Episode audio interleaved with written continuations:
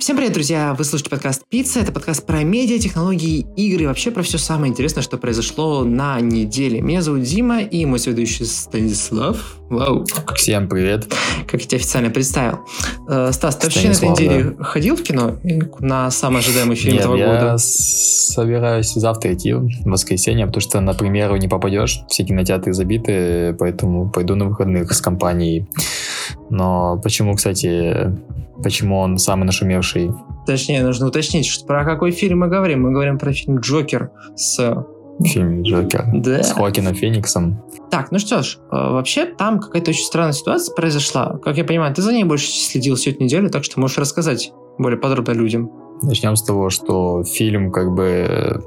Еще его весной представляли, и я увидел там первый тизер и думаю, ну все хорошо будет у нас фильм про Джокера, в принципе его как бы, ну многие фанаты ждали, потому что по супергеройке, особенно по вселенной DC, вышло, ну много фильмов, допустим, но со времен фильмов Нолана про Темного рыцаря как бы нормального Джокера нам так и не показали. Там в «Отрядах самоубийств» был Джокер, но которого в итоге все захейтили. И вроде казалось, ничего не предвещало беды, как потом на предпоказ сходили журналисты на Джокера и подняли скандал из-за того, что, во-первых, Джокер — это фильм про маньяка белого, причем обязательно, потому что в фильме главный герой не темнокожий, то есть а в нашу эру ультратолерантности это как бы не приемлется. И по поводу того, что связали, что он маньяк, то есть я еще фильм не смотрел, но говорится о том, что главный герой маньяк, что провоцирует потом зрителей на жестокость. Типа связали это с тем, что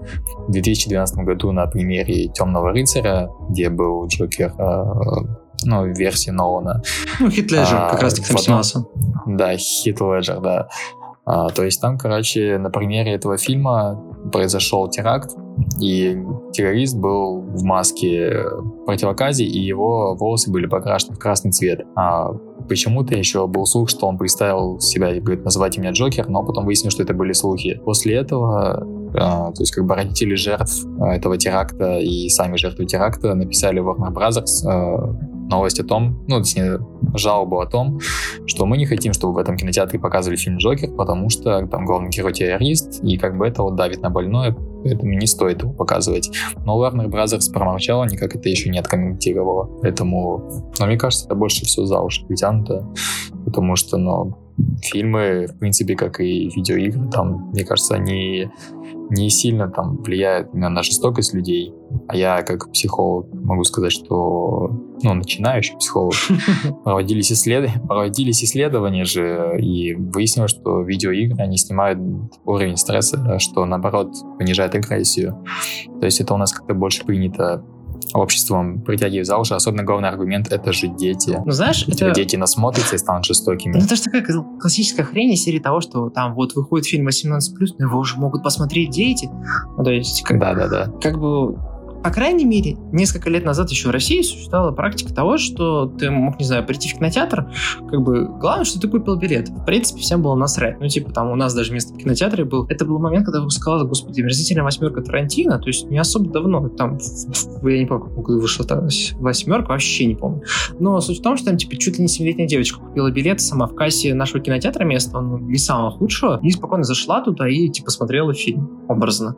И, типа, вообще никто ничего не сказал. Потом, внезапно, начали обновлять законы, и теперь фишка в том, что как бы билеты тебе и могут продать, но тебя могут на сам сеанс не пропустить. И это отдельно какая-то странная хрень. Ну, ведь согласись, очень странно, что, ну, как бы фильм рассказывает про Джокер, про человека, как бы, который существует в комиксной вселенной.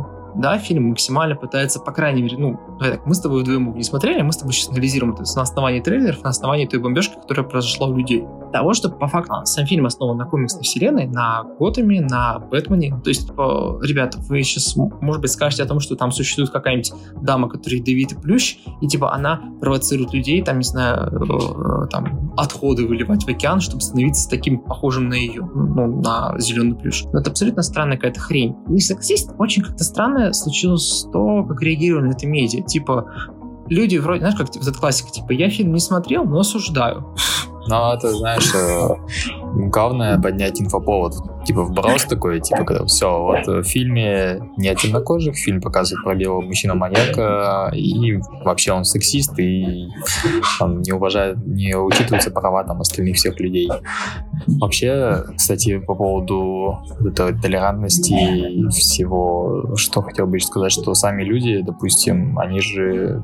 Ну, те же геи, допустим, или темнокожие, они сами говорили, что, ну, во многих интервью, что, говорит, когда вы пытаетесь выставить нас, как бы, чтобы нас не обижали, чтобы нас принимали таких, какие мы есть, этим самым, наоборот, на этом акцентируется внимание, что как будто они не такие, как все. То есть это, понял, обратная сторона, короче, толерантности. Да, мне кажется, как раз-таки фильм «Джокер» во многом не то, что не про толерантность, но в большинстве случаев, скорее всего, про комиксных героев, которые существуют в комиксной вселенной. Но, блин, я как бы не особо профессионал, смотрел трейлер, наверное, раза два, там, знаешь, с фрагментами, не фрагментами, но там чуть ли не в трейлере сразу афроамериканская девушка с американским ребенком, и как бы Джокер в виде Хоакина Феникса как раз-таки показывает этому мальчику какие-то там типа гримасы лица, и типа это очень странно, что внезапно люди увидели в обычном фильме про что-то, какое-то насилие. Ну, мне так кажется, по крайней мере. Согласись, это очень забавно, что, ну, типа как в Америке же последние там, сколько, последние, наверное, 1.5 года активно вся ситуация с школьными шутингами, то есть когда в школу приходят дети там с винтовками и начинают, так сказать, фаршировать абсолютно всех пулями и потом сами еще застреливаются. Это, конечно, все связывают там с каким-нибудь Колумбайном, с трешняком. Да, говорят, что они вдохновляются Колумбайном. Да.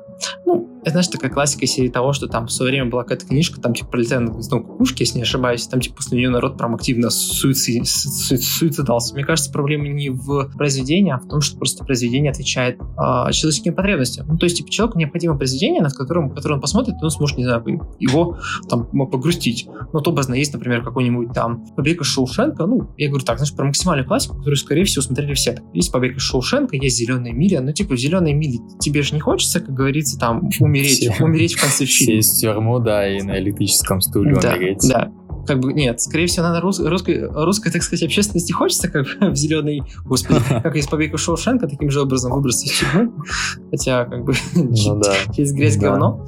Ну, вообще, это очень странная ситуация, когда, знаешь, вот классика, типа, все было хорошо, пока не пришел Навальный, как у нас говорят определенные люди, потому что, как бы, все было нормально, фильм получил там пальму ветвь в кинофестивале, все начали говорить о том, что это очень крутой фильм, но не посмотрев его, они такие типа, ну блин, это же рассказывается про Джокера, про сумасшедшего человека, и он ведет себя но, как знаешь, сумасшедший. Это, с этим фильмом история была, что когда ему критики на кинофестивале дали высокие оценки, многие напряглись, потому что сейчас в наше время, если критики дают высокую оценку фильму, то это, короче, не всегда будет хороший фильм именно для массового зрителя. То есть даже была такая шутка, что типа, говорит, давай посмотрим хороший фильм, и там челик такой говорит, вот я нашел фильм, которому критики дали там плохие оценки, говорит, кажется, я нашел хороший фильм. Ну, то есть... Такая история.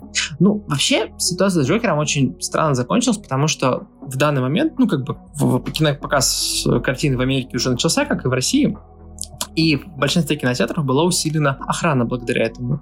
Ну, то есть, я думаю, американцы воспользовались нашей русской системой под названием, типа, как только что-то, как говорится, грохнуло, случилось, они внезапно достают... Знаешь, как у нас в России, но случается теракт, у нас внезапно везде все вспоминают о том, что у нас существуют полицейские рамки, начинают сумки смотреть, потом через... Металлоискатели а потом через 2 недели такие, типа, вы что? Люди жалуют, что очередь. Поэтому, думаю, людей пошмонают. Ну, это, знаешь, как тоже, когда вот торговый центр или что-то там, какой-то пожар случается, ну, потом начинаются массовые, да, потом начинаются вот это пожарные тревоги, тренировки проводиться, чтобы типа вот мы уложились в норму, там не уложились, все, отчеты сдали, и как бы потом об этом забыли. Но никто, ну, не там, они борются с последствиями уже, как бы они с причиной, типа причин, ну, не с тем люди борются. Ну, вообще очень странно, что люди, знаешь, типа предъявляют каким-либо образом претензии о том, что в кино существует насилие с рейтингом 18+, но, скорее всего, в Америке там, наверное, рейтинг R, то есть это чуть ли не 20... Не буду врать, не до конца помню, что там 20... 21+. Да, вроде 21+. Или у них там есть еще какой-то адский рейтинг, хуже, чем R, хотя клянусь. Возможно, по-моему, R это у нас в российских реалиях R это, значит, 18+, наверное, 18. Да. Потому что у них же совершеннолетие, насколько я знаю, с 21 вообще считается, у них и алкоголь вроде бы продают с 21. Алкашку преступник с 21, а водитель не могут до 16 лет. У нас же хотят тоже вести закон, по-моему, говорили, что алкоголь продавали с 21 года. Посмотрим, как говорится. Вообще, подводя итог, знаете, как говорится, тут абсолютно классика. Фильм никто не посмотрел из умных людей, никто не проанализировал его. Скорее всего, я думаю, вот 100% сейчас пройдет месяц-другой, а сейчас какие-нибудь профессиональные психологи сядут, проанализируют этот фильм, скажут о том, что, ну, на самом деле, психотип Джокера — это какой-нибудь там, не знаю, какая-нибудь такая сложная вещь, типа, и он на самом деле должен там, типа, лечиться или не лечиться. Может быть. Ну, знаешь, как бы, было бы, наверное, может быть, и круто, если в конце Джокера он такой, типа, пошел лечиться и вылечился, к примеру. Да. Ну, то есть, как бы, не по канону, но пойдет. Если, знаешь, типа, если бы фильм снимали в России, да, он, скорее всего, пошел бы куда-нибудь, не знаю, церковь к Богу или там, и все. И все стало бы хорошо. Кстати, как говорят многоуважаемые люди в Твиттере, там, на которых я подписан, на которые уже сходили в кино на Джокера, говорят, что оно на российской реалии, типа, очень... Ну, не только на российской, вообще, типа, на реалии сейчас наши очень хорошо кладется фильм, хотя он, по-моему, там годы 80-70-е в нем показаны. Вот. Как бы стоит задуматься. Но я вот уже завтра схожу, посмотрю и... Я тоже думаю, на неделе глядываю, уже потому что надо составить впечатление. Самое крутое о том, что... Ну, знаете, как говорится, когда происходит любой информационный повод, в Америке и России, короче, все СМИ во всем мире грешат этим для того, чтобы, там, знаете, происходит какое-либо событие и начинает втягиваться известных медийных личностей. Самое страшное, что мнение по поводу фильма Джокера спросили у Юрия Куклачева. Сейчас люди такие, типа, Юрий, что? Короче, помните, был такой дядька с красным носом, он типа клоун, но у него он, типа, с кошками играется. Вот примерно такого уровня. И у него спросили о том, типа, как вы относитесь к тому, типа, как изменится образ клоуна благодаря фильму «Джокер». Ну, как бы, мое, честно говоря, мнение о том, что вообще никак не изменится, потому что, мне кажется, вообще никто не ассоциирует Джокера с клоуном, но я никогда его не ассоциирую. Мне кажется, в большинстве случаев мнение американцев и всего мира меняется клоуном благодаря фильму «Оно» как раз-таки. Тут вообще все по-другому. И знаешь, очень странно, что почему-то Кулачева спросили именно про цирк, при том, что вроде как бы Джокер-то не особо связан с цирком, это как бы клоун. Вообще он не персонаж. Да, это вообще вымышленный персонаж, да, у которого просто сам образ, именно внешний вид клоуна, но он сам не клоун. И... вообще как бы в цирке не выступает как волк. Но самое ведь крутое то, что впервые мы за все время, мне кажется, получили адекватный комментарий от известной личности, потому что Юрий Куклачев сказал о том, что вы не смешиваете фильм с цирком, это разные вещи. Клоунаде это не имеет никакого отношения. Клоун — это Чарли Чаплин, Юрий Никулин, а это триллер. Люди ищут маркетинговый ход. Каждому дают по-своему. Просто взяли имя клоун и все. Я, честно говоря, не очень понимаю, кто в маркетинговой компании использовал имя клоун. Я, может быть, немножко проглядел все это. Но именно Джокера, в смысле, в переводе же с английского там шутник, клоун, и то. Кстати, да, ну да, это, наверное, логично. Он, наверное, это имел в виду. Это не точно. Знаете, как любит говорить один человек, который очень любит свиней, будем посмотреть. На следующей неделе, я думаю, мы с вами с тобой поговорим как раз про фильм «Джокер». Что кому понравилось, не понравилось, я тоже хочу сходить. Кстати, да. Другая тема, которая, знаете, не менее хлеще заставила гореть пердаки интернета, только уже в России, это новость про, так сказать, странности в наших министерствах. 26 сентября на портале вообще правовой информации, где выходят какие-то там определенные законы, подзаконные акты, МЧС выложила о том, так сказать, акт о том, что запретило использование открытого огня на балконах и лоджиях. СМИ в тот момент написали как раз-таки о запрете курения на балконе, но при этом проблема в том, что четкого определения открытого огня в документе, ну, его не было. Но при этом другие нормативы включают в число источников горячую спичку и сигарету. В этот же день, уже вечером, МЧСу, так сказать, отправились смежники, потому что им сказали, начали все кричать о том, что запретить на балконах курить и запрещать там вообще использовать открытый огонь. И МЧС официально подтверждает запрет курения на балконах. И примерно говорят о том, что типа, курение на балконах попадает под категорию открытого горения, соответственно, оно тоже будет запрещено, все дела. Там за нарушение закона будет грозить штраф до 3000 рублей, а из-за окурка загорится балкон или несколько квартир, может наступить уголовная ответственность. Конечно, вот это все пугание.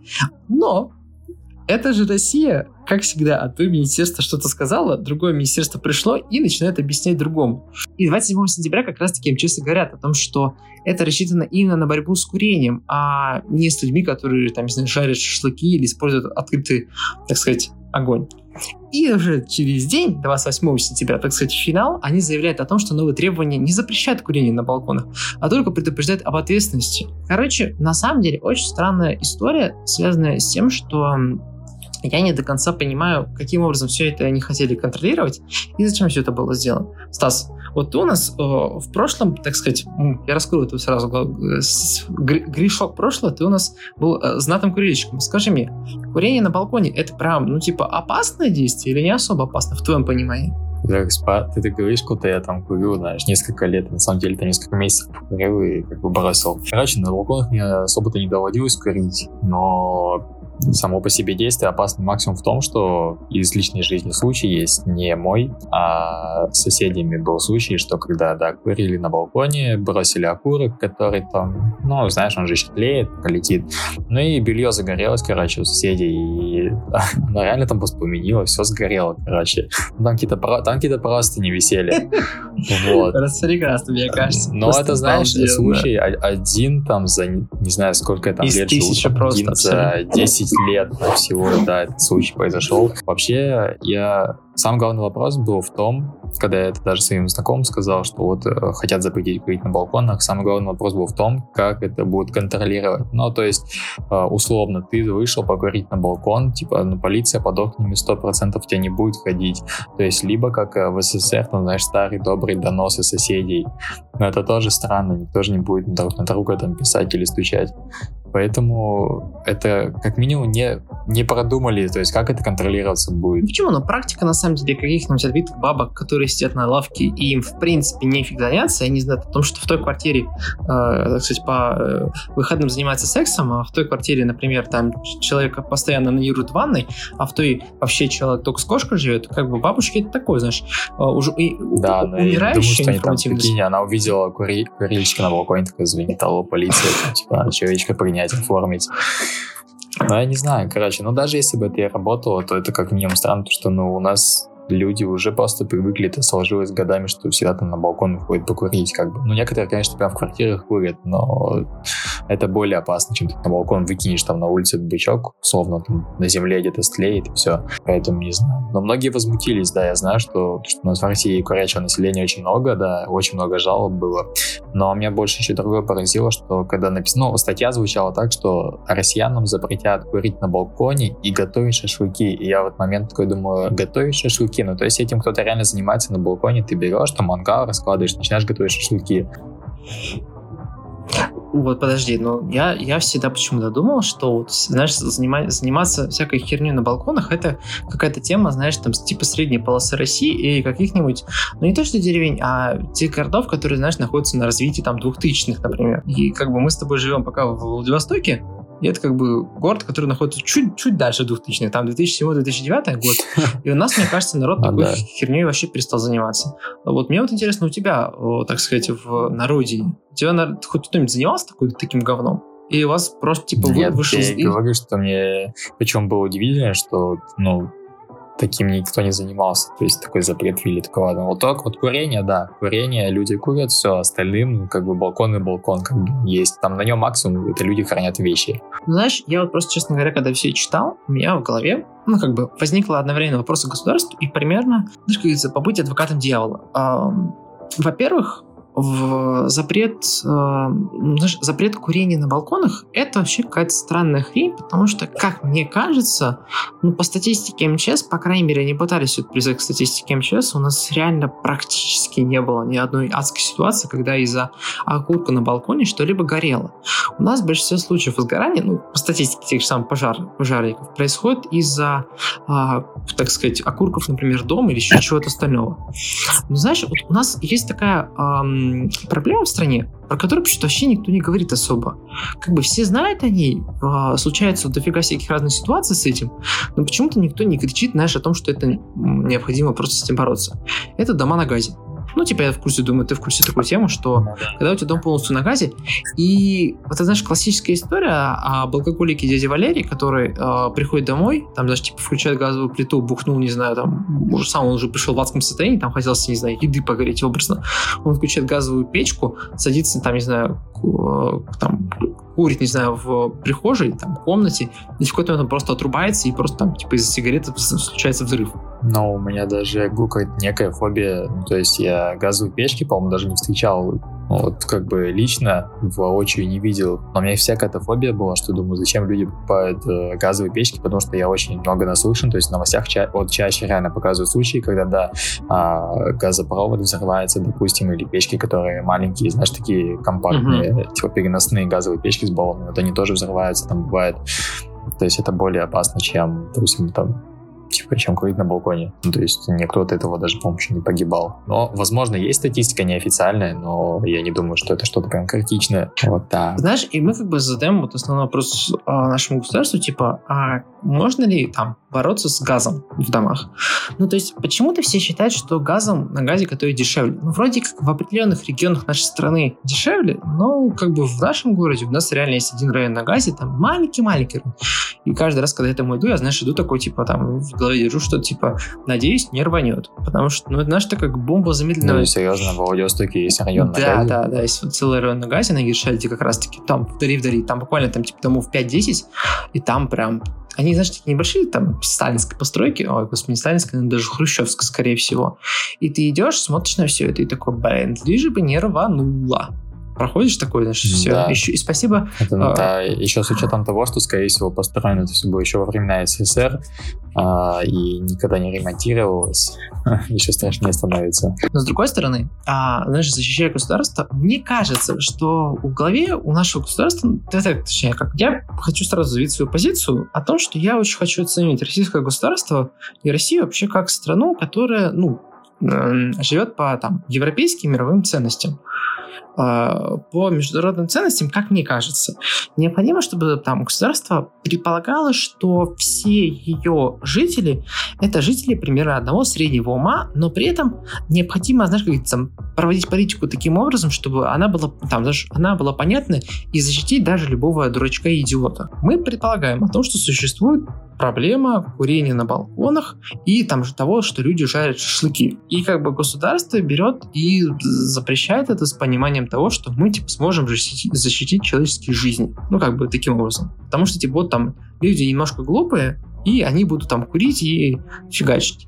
В принципе, наверное, эту проблему можно было, знаешь, каким образом решить?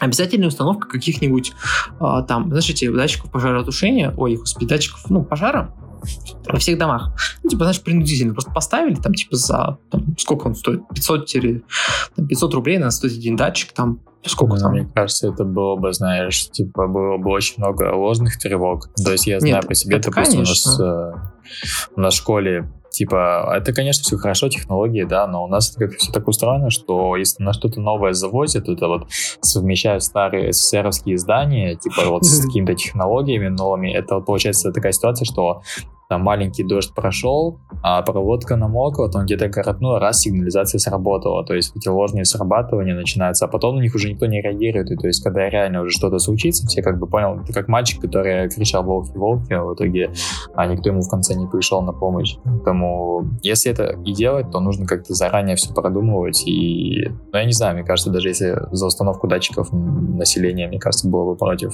Нет, ну, я сейчас могу довести, даже сказать, позицию, типа, для того, чтобы обеспечить типа людям, что вот мы это делаем для вашей же безопасности. Но при этом, в чем прикол? В том, что я не особо понимаю эффекты безопасности. Я больше считаю, что государству необходимо проводить политику сейчас дегазификации нашей страны. Ну, типа того, что там просто убирать газовые дома, потому что, как мне кажется, это очень опасно. Я хотел сказать теракт, взрыв в Магнитогорске в начале этого года, который как раз случился там в январе буквально, в самом начале года, он доказывает то, что газ достаточно опасная вещь, с которой лучше не играть. И не очень понимаю, в чем смысл, зачем его до сих пор использовать. Но это как бы прикольная технология. У нас страна достаточно газовая, но, блин, ведь электричество, оно с точки зрения всего намного безопаснее.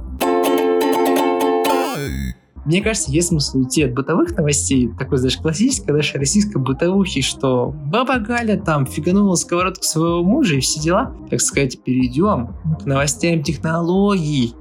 Эта новость, она уже прогремела, мне кажется, абсолютно везде, и она просто максимально прекрасна и вот шедевральна. Вот у нас в России очень странные люди. Точнее, знаешь, как, типа, я всегда думал о том, что вот, это американцы, те люди, которые, знаешь, там, по любой ситуации подают в суд. Ну, там, типа, знаменитая история про бабку, которая посушила свою кошку в микроволновке, и, как бы, ну, ты понимаешь, что случилось с кошкой. Да. Потом она подала в суд на компанию, производительную микроволновку, потому что, типа, а какого фига так сказать, в инструкции написано, что я не могу кошку сушить.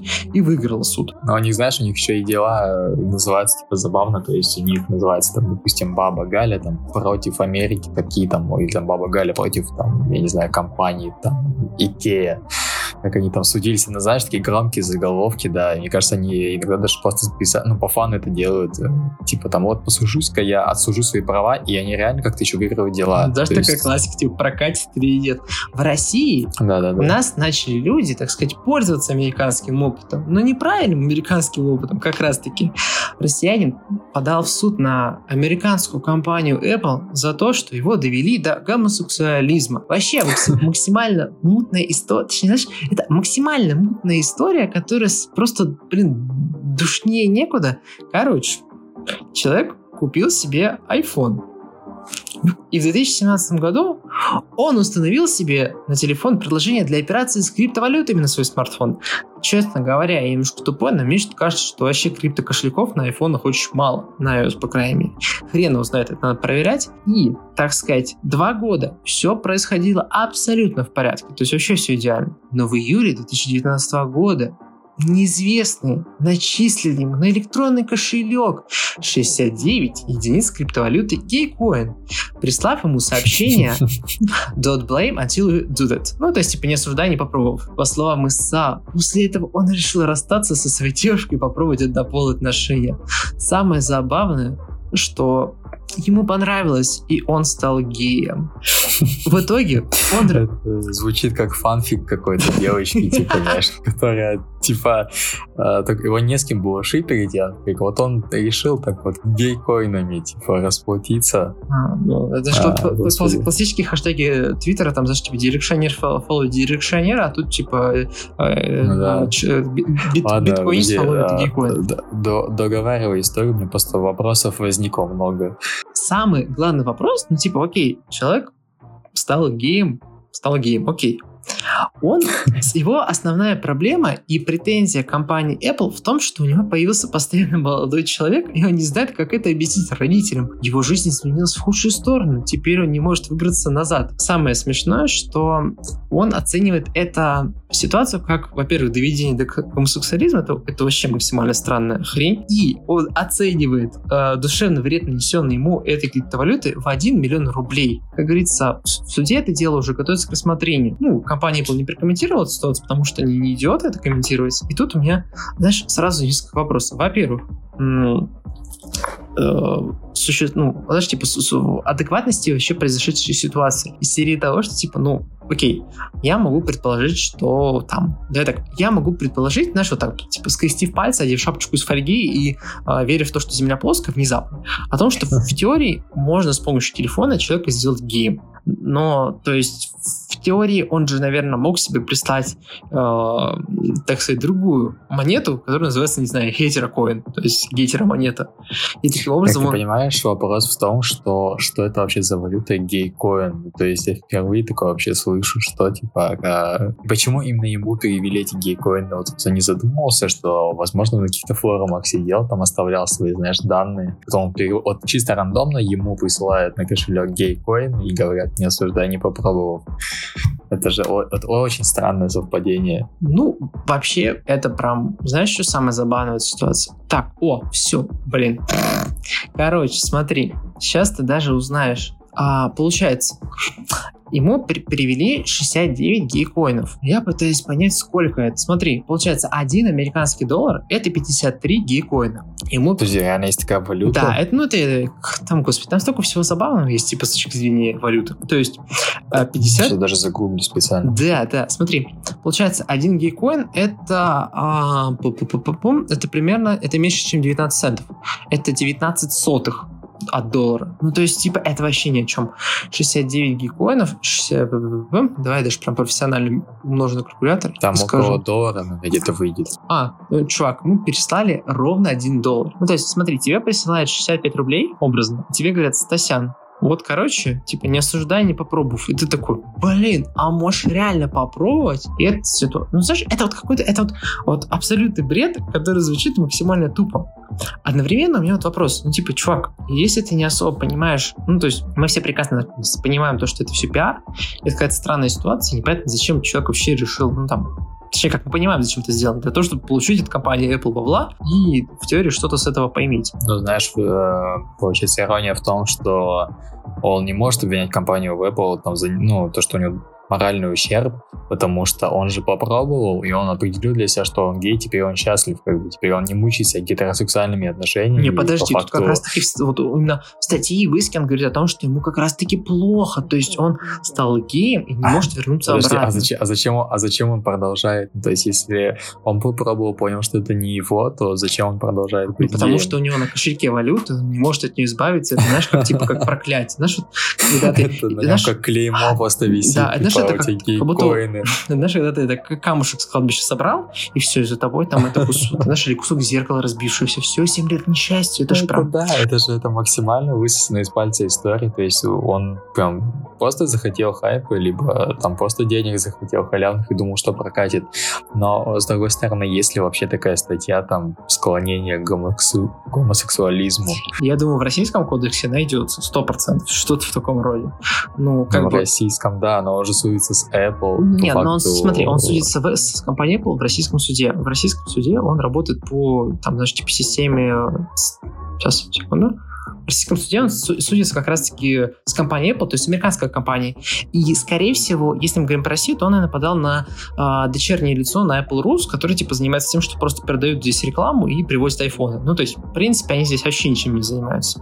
Я ему, знаешь, там Тим Кук лично отвечает, говорит, ну, приезжай ко мне, порешаем вопрос, как бы, учитывая, что Тим Кук, как бы, ну, да, все поняли, что он тоже гей. Ну, сколько гей-коинов нужно заплатить человеку, чтобы он перестал быть геем? Вот это главный вопрос, мне кажется. Ты знаешь, из рубрики «Сколько тебе нужно денег, чтобы ты там, типа, я не знаю, что-либо сделал, что-нибудь мерзкое или противное, и, типа, тут, ну, чтобы стать геем, мне достаточно 69 гей-коинов, типа, все, спасибо, ребята. 65 рублей за то, чтобы стать геем, просто прям вообще... Самое интересное, да, что да. Человек, подавая в суд на компанию и выходя, так сказать, в поле СМИ, потому что, ну, 100% человек не мог просто, знаешь, там, типа, подать заявление.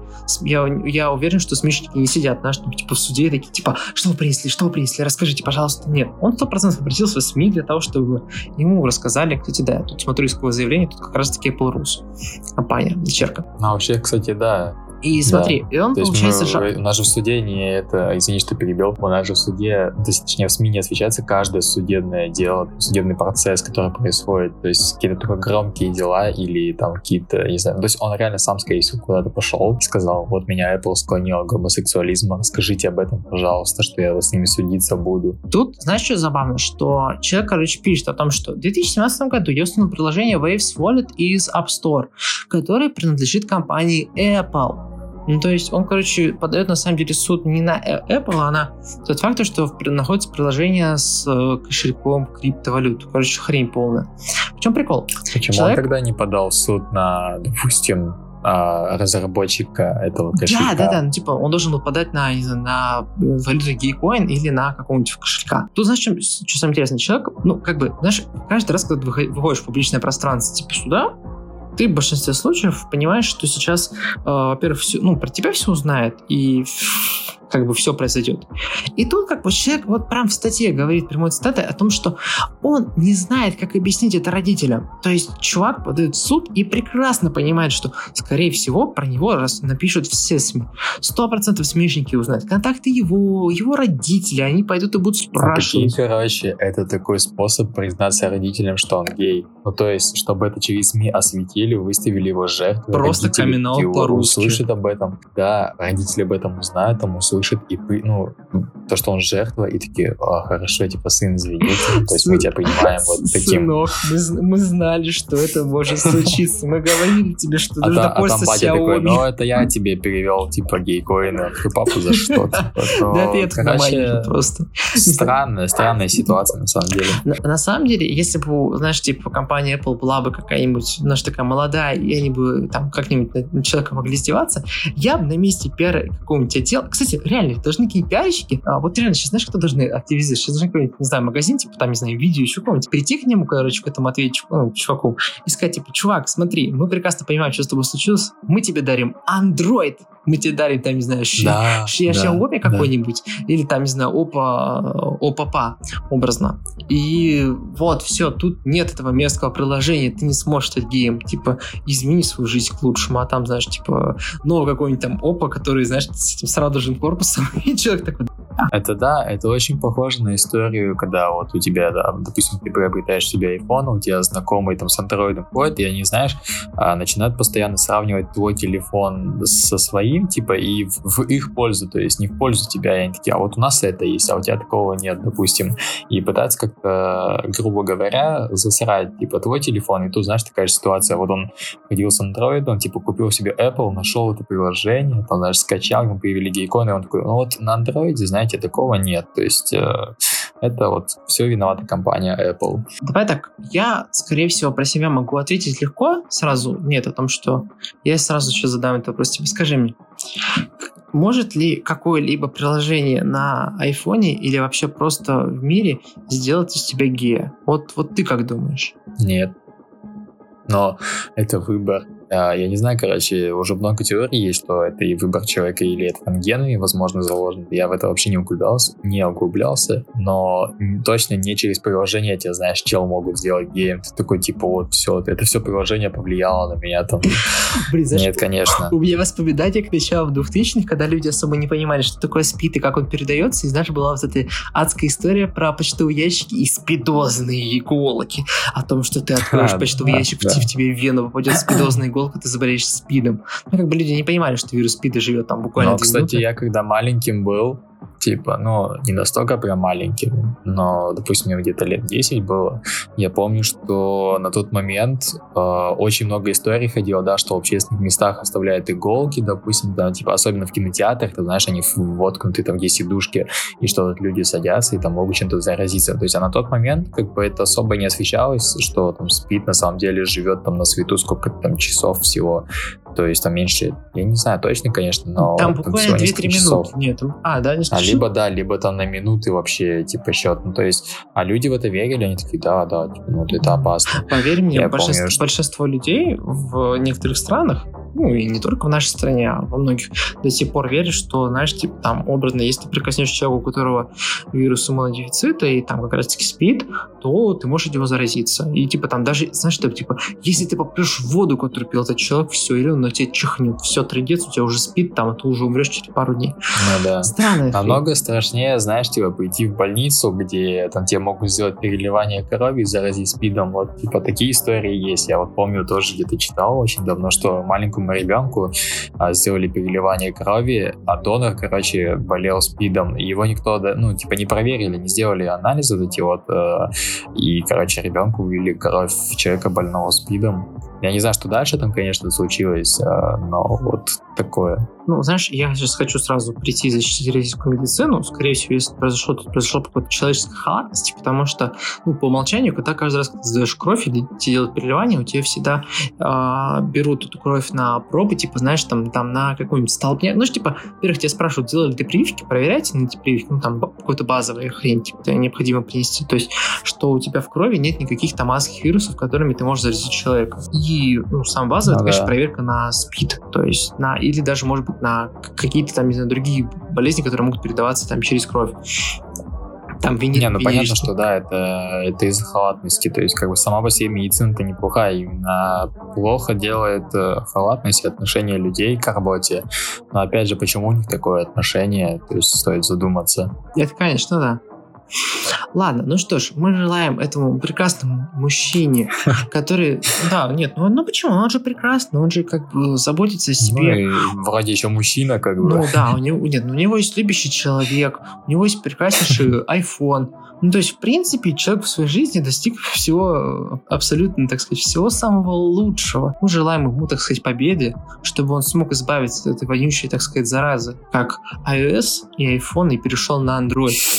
Может быть, быть, тогда он перестанет опять гетеросексуальным и найдет себе какую-нибудь красивую аниметяночку, я не знаю, или кого. Важно помнить, что Xiaomi топ за свои деньги. Знаешь, скорее всего, мне кажется, он купит Xiaomi и найдется трансвестита.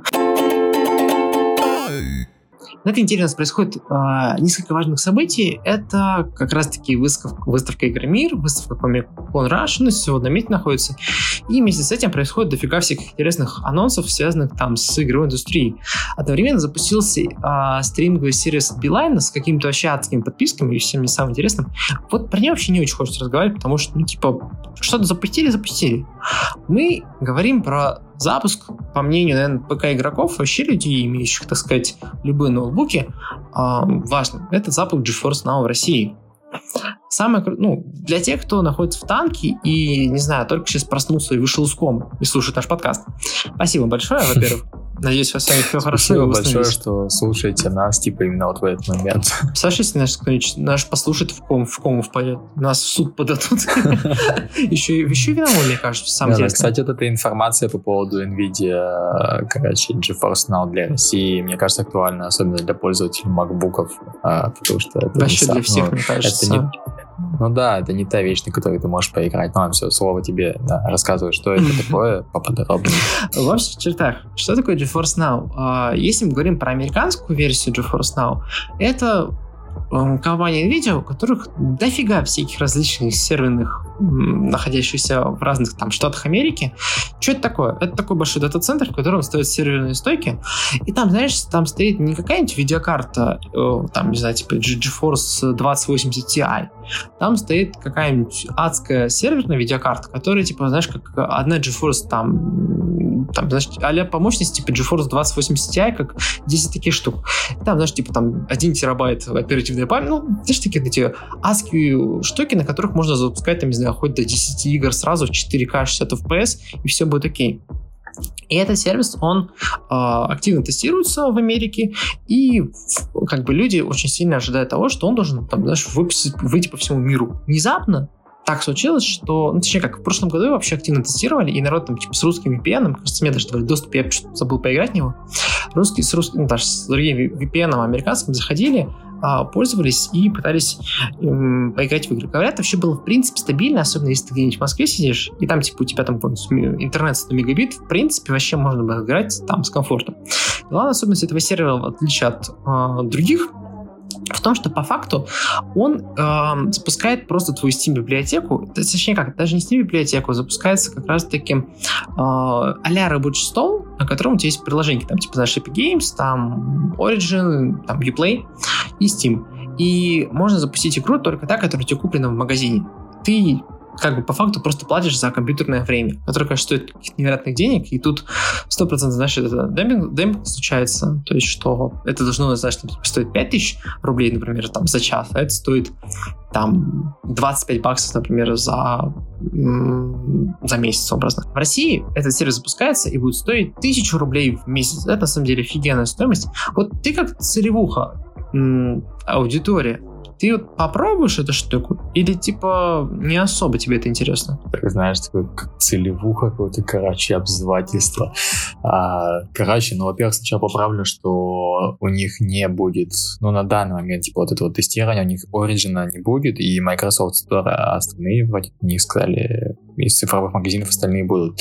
Вот. Конечно, мне будет интересно, допустим, мне как пользователю MacBook'а, все знают, что MacBook — это устройство далеко не для игр, а больше для работы с документами, то есть там, ну, такие проходные у него параметры, на самом деле. То есть, то, конечно, мне было бы интересно, тем более, там, за 1000 рублей в месяц это не так дорого. Но проблема в том, что, допустим, я живу на Дальнем Востоке, а сервис этот, насколько я знаю, будет где-то в Москве находиться. Ну, то есть, именно у нас российские сервера или что. И, короче говоря, что чем дальше от Москвы, тем у тебя больше будет пинг. И, короче, что комфортная игра у них будет только в пределах 500 километров от Москвы. Вот, поэтому, ну, попробуй это, конечно, я попробовал бы. То есть это неплохо. Я знаю, что до этого Google вроде бы хотели сделать такую же систему. Но они собираются запустить ее в Америке, Google Stadia, как раз таки, и, скорее всего, до России это дойдет никогда, потому что это Google. Вот. И знаю, что еще какой-то есть сервис, не помню, как называется, Локей или как-то еще. Ну, помню. Вот, мне про него рассказывали, но у него проблема была в том, что там большая задержка, типа, вот, как бы... Но здесь, видишь, тоже 500 километров от Москвы. То есть на Дальнем Востоке как это будет работать, как это осуществят, может, со временем это будет более распространено, если людям зайдет. Но вообще людям должно зайти, потому что в наше время, не знаю, покупать себе игровой компьютер и отдельно, допустим, ноутбук для работы слишком затратно будет. Ну, типа, либо ты покупаешь себе приставку и ноутбук, что по стоимости. Но приставку ты покупаешь тоже. Тебе нужно много денег на сами игры официальные. То есть там одна игра минимум там 4000. Поэтому, мне кажется, этот сервис многим зайдет. Ну, здесь же, скорее всего, наверное, фишка в том, что это именно мобильность того, что ты можешь купить ноутбук за 5000 рублей просто с экраном там 1280 на 720, я думаю, такие ноутбуки в теории еще да. Выпускаются. Там, знаешь, клавиатура, которая вот наша, ты на нее нажимаешь, и кнопка уже отворилась. Образно. Ну, там, поиграешь, вот там 10 минут, все, ноутбук уж умер. И ты образно можешь на этой картошке запустить нормально и поиграть. Ну, это, конечно, все, знаешь, так да. Максимально интересно. Я понял, что когда я еще мелким был, тоже мечтал, когда уже будут сервисы, по-любому, это же должно быть в будущем, чтобы на слабых компьютерах можно было запускать там какие-то лютые новые игры. Вот оно как бы свершилось, как бы начало этого маленького будущего. Но, кстати, у них же еще будет бесплатный пробник на 2 недели, то есть как бы раз там поюзал, типа не понравилось, понравилось, раз заплатил. Но, кстати, цена, вот она реально такая сексуальная, как бы 10 тысяч за год. То есть это даже условно, 12, это даже не 1000 в месяц. 12, ну подожди, ты в плане типа того, что выходит дешевле чуть-чуть? Ну, maybe. Да. Но тут очень интересно, да. Потому что параметры скорости достаточно очень низкий, как мне кажется, для России, потому что 100-мегабитный интернет в России находится чуть ли не в каждой деревне, я могу, наверное, предположить, потому что, ну, как бы, 100 мегабит, это, знаешь, как-то какая-то вот прям классика, и ты за нее платишь там какую-то смешную стоимость, ну, там, я не буду говорить цену, потому что она везде разная. И 720p и 60 fps будут, это, так сказать, замечательный сервис GeForce Now выдавать при 15 мегабит в секунду, а уже 1080 будет выдавать при 25 мегабит. И тоже, в принципе, особо неплохо. И о том, что, как говорится, трафик будет тратиться тоже не особо сильно, потому что ты будешь тратить где-то от 4 до 10 гигабайт в час. То есть, мне кажется, да. Даже люди... Знаешь, это...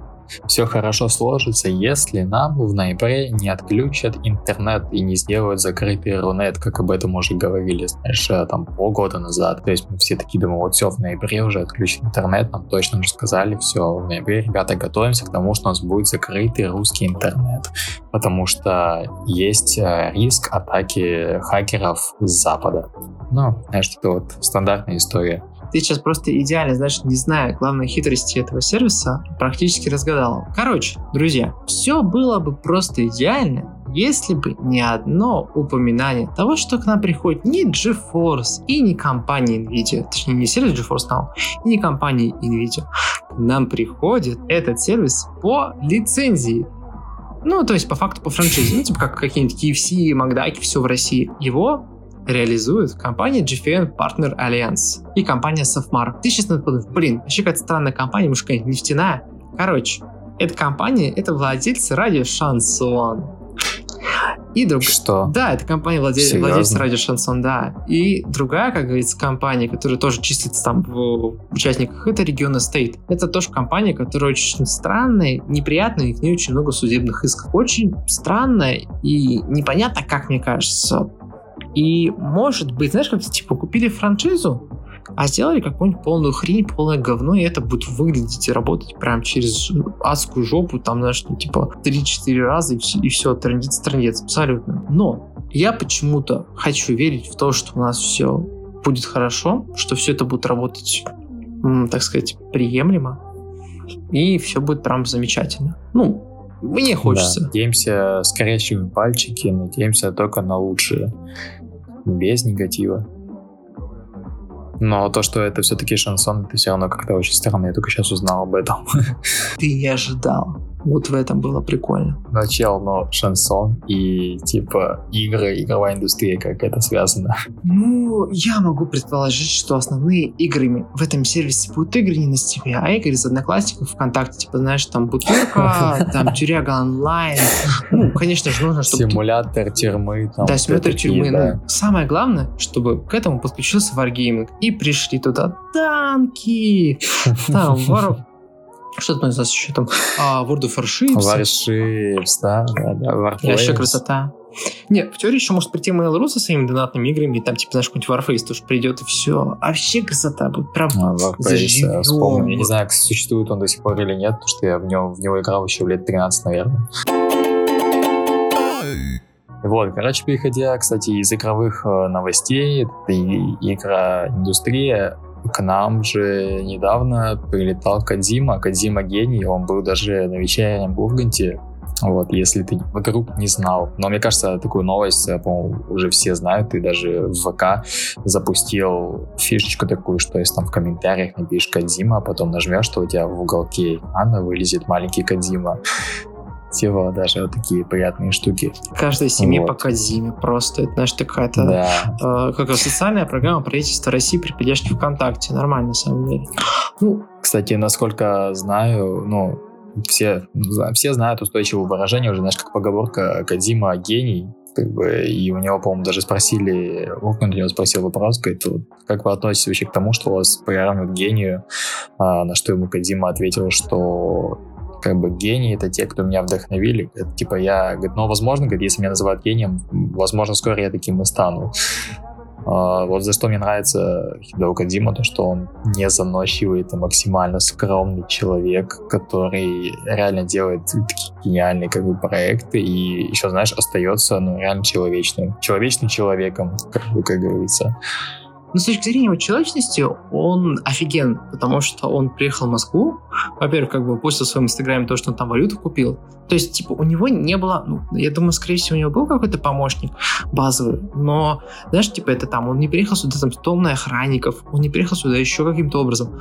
Он приехал сюда, он, блин, спустился в московское метро, в нем поездил, покатался по станциям, зашел там в павильоны МЦК, на все это посмотрел, и все такие, типа, охренеть, типа, вообще просто прям бомба, взрыв, и никто не может понять, как это вообще происходит. Ну, типа, он безумно какой-то, знаешь, человечный. Я очень сильно расстроен, что вот то событие, которое происходило с ним на Игромире, оно происходило не на, ну, знаешь, типа, не на публичной сцене, а под закрытыми дверями, там, типа, приглашением, потому что мне почему-то казалось, что, знаешь, вот я почему-то, знаешь, в голове себе держал картинку, что, знаешь, выходит Кодзима на сцену Игры Мира, и все вязали, я думаю, гений, это же было так классно. Ну да, так у него в Инстаграме также, знаешь, ты заходишь в комментарии к Кодзиме, и там все комментарии в основном от русских пользователей, типа, гений, он там выложит какую-нибудь фотографию, знаешь, рандомную, ему там, это же гениально, это же Кодзима, ну, то есть это уже какой-то просто культ возвели, даже это какой-то своего рода мем, просто Кодзима гений, все. То есть это одно не существует без другого, то есть устойчивое выражение. Потому что как можно жить без гения? Я немножко был, знаешь, не то что расстроен, а тем, что, типа, я вот в Твиттер и, знаешь, всякие такие прогрессивные социальные сети, мы их так назовем, очень сильно были расстроены тем, что, ну, Кодзима все же приехал, и тем, что все начали очень сильно форсить это Кодзима гений, потому что, знаешь, там случится классическая история, как с 3 сентября, когда было 3 сентября, значит, такой закрытый мемасик себе для Твиттера, там еще кого-нибудь, там бренды пошутили по фану, народ поржал, и все. Ну, последние 2 года, ну, мем стал настолько сильным, что, типа, даже какой-нибудь...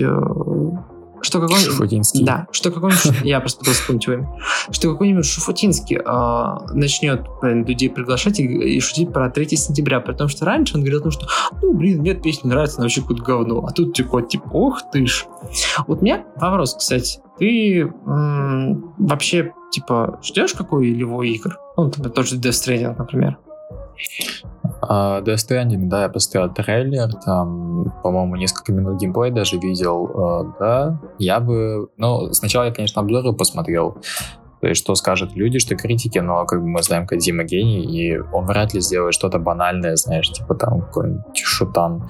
Он сделает что-то со своим смыслом, еще с чем-то. И, кстати, мне очень понравился его ход, то, что он взял для игры таких актеров, как Мац Микельсон, и все. А, короче, второго я забыл, но он из этих «Исходящих мертвецов», я помню, этого актера запомнил.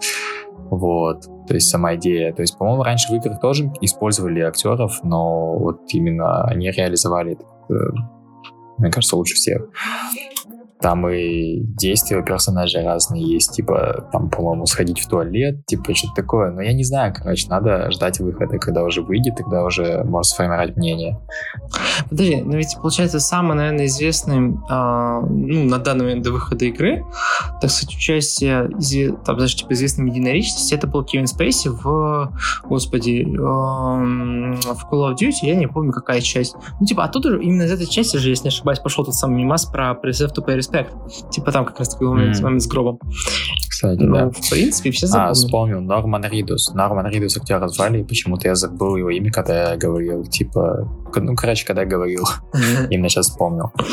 Ну, ждем. Интересно. Как говорится, будет обидно, если русские люди внезапно не поймут игру и мысли Кодзимы и перестанут называть его гением. Хотя, знаешь, как говорится, гений... Да, мне кажется, нет. Это, знаешь, это уже как клеймо. То есть, вот уже все говорят, что Кодзима гений. Мне кажется, что он даже если сделать что-то банальное, люди найдут в этом, короче, подтекст какой-нибудь там остросоциальный, там психологический, философский, типа, все равно найдут, к чему приписать его гениальность. Ну, знаешь, есть, мне кажется, скорее всего, есть такое устойчивое выражение, но если что, я его придумал, а оно звучит и будет звучать очень просто, знаешь, типа, каждый гений в итоге становится богом. Я думаю, что, скорее всего... Знаешь, потом появляется религия, там, кодзимисты какие-нибудь, которые, типа, молятся на Кодзиму, там, иконки. Адвентисты, Death Stranding, ну, то есть, как бы, там, уверователи, адвентисты 7-го Metal Gear, что-нибудь в таком роде. Ну, да. Не, ну вообще ждем, да, я бы с удовольствием посмотрел, потому что за последние годы из такого что-то революционного в игровом мире, по-моему, не выходило что-то такого громкого, но это кроме God of War 4, которая действительно была своей атмосферой, лором, вот этим вот Скандинавия. Это было очень интересно. Ждем, короче, игры от Кодзимы. Друзья, спасибо большое за то, что вы слушали первый пилотный выпуск подкаста «Пицца». Оставляйте нам оценки в Apple подкастах. Пишите комментарии во ВКонтакте, вообще на всех платформах, где вы смогли найти наш подкаст. Всегда можете написать, не знаю, мне или Стасу в Телеграме, мы оставляем наши контакты. Ну, как минимум, я оставлю свой контакт, потому что мне очень интересно ваше мнение. Что поправить, что изменить, что скучно. Может быть, вы хотите узнать о чем-то другом, как говорится. Может быть, вас, не знаю, больше интересует политика, может быть, вас больше интересует что-то вообще другое. Там, может быть, у вас есть советы просто по улучшению, изменению. Мы, как говорится, готовы к изменению. Это был первый пилотный выпуск. Главное, чтобы все было конструктивно, а не просто, знаешь, критика. Не-не-не, вот, ребята, плохо. Критику или... я хочу почитать критику, потому что критика, она на самом деле хороша, нас закрепляет, она создает, знаешь, не то, что... Но я говорю, что не просто критику, а конструктивно, то есть что конкретно не так, что улучшить, а не, знаешь, когда люди просто бежат, это говно. Да, даже когда фраза говно, всегда можно с человеком поговорить и узнать, на самом деле, что и как. Спасибо вам большое, мы вас... наверное, полюбили за этот... Точнее, как... мы надеемся, что вы нас полюбили или как минимум... Вы нас полюбили. Да, не выключили этот подкаст на первых 20 минутах и как минимум дадите нам шанс еще раз попасть в ваши уши. Зачем это двояко так звучит? Ладно, надеюсь, что мы попадем в ваши сердечки. До встречи, друзья, через неделю.